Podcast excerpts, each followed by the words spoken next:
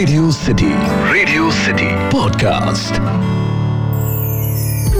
radio city पर कहानी पौराणिक भारत की। चलिए मैं आज आपको वराह अवतार की कहानी सुनाता हूँ। रेडियो सिटी पर मेरा नाम है अखिल और आप सुन रहे हैं कहानी पौराणिक भारत की।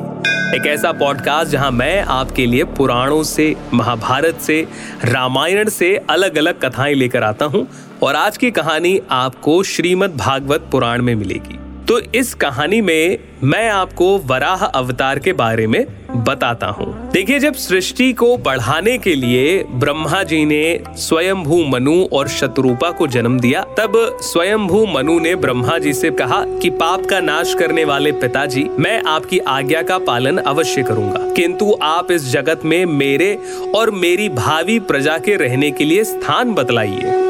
हे देव, सब जीवों का निवास स्थान पृथ्वी इस समय प्रलय के जल में डूबी हुई है।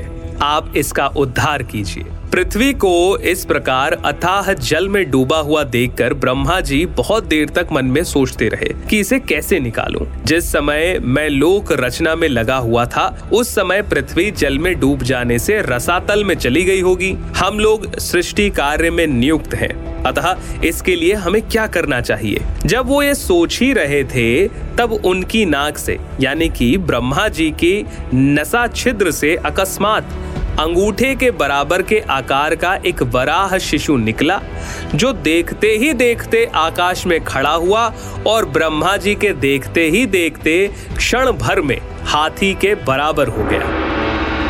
उस विशाल वराह मूर्ति को देखकर मरीचि आदि मुनिजन, सनकादिक और स्वयंभू मनु सहित ब्रह्मा जी तरह तरह के विचार करने लगे। कहने लगे कि सूकर के रूप में ये कौन सा दिव्य प्राणी है जो प्रकट हुआ है? अभी तो मेरी नाक से निकला, अंगूठे के बराबर था, और अब देखो, क्षण भर में विशाल शिला के समान हो गया है। अवश्य ही यज्ञ मूर्ति भगवान ही हम लोगों के मन को मोहित कर रहे हैं। इस प्रकार से ब्रह्मा जी और उनके पुत्र जो हैं, वो सोचने लगे।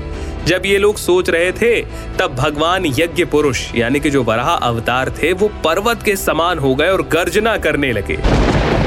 उनकी गर्जना से दिशाओं में आवाज़ गूंजी, जिससे ब्रह्मा और श्रेष्ठ ब्राह्मण खुशी से झूम उठे। सभी मुनिगण, ऋषिगण, ब्रह्मा आदि वेदों के माध्यम से उनकी स्तुति करने लगे, जो वराह भगवान को बड़ी अच्छी लगी। कहानी में आगे कहा गया है कि भगवान अपनी नाक से सूंघ कर पृथ्वी का पता लगाते हैं।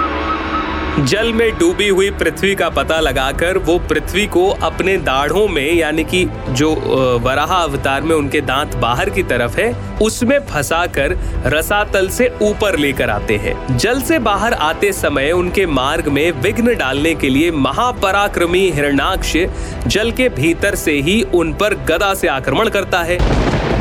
इससे उनका क्रोध और ज़्यादा बढ़ जाता है, जिसके बाद वराह अवतार ने हिरणाक्ष को उसी प्रकार से मार दिया जैसे एक सिंह हाथी को मार देता है। हिरणाक्ष के वध के बाद हिरणाक्ष के रक्त से उनका मुँह और कान सन जाते हैं, जिसे देखकर ऐसा लगता है कि कोई गजराज लाल मिट्टी के टीले में टक्कर मारकर आ रहा हो। भगवान वराह को देखकर ब्रह्मा, मारिची आदि को निश्चय हो गया कि ये भगवान ही हैं, तब वे हाथ जोड़कर वेद वाक्यों से उनकी स्तुति करने लगे। उन्होंने स्तुति करने के साथ साथ अंत में उन्होंने कहा कि पृथ्वी को धारण करने वाले भगवान आपकी दाढ़ों की नोक पर रखी हुई यह पर्वतादि मंडित पृथ्वी ऐसी सुशोभित हो रही है जैसे वन में से निकलकर बाहर आए हुए किसी गजराज के दांतों पर कमल रखा हो। हम आपको और इस पृथ्वी माता को प्रणाम करते हैं। ब्रह्मा आदि आगे कहते हैं कि हे प्रभु, रसातल में डूबी इस पृथ्वी को निकालने का साहस आपके सिवा और कौन ही कर सकता है। इस प्रकार रसातल से लीला पूर्वक लाई हुई पृथ्वी को रखकर भगवान श्री हरि विष्णु अंतर ध्यान हो गए। तो ये थी भगवान विष्णु के वराह अवतार की एक छोटी सी कहानी।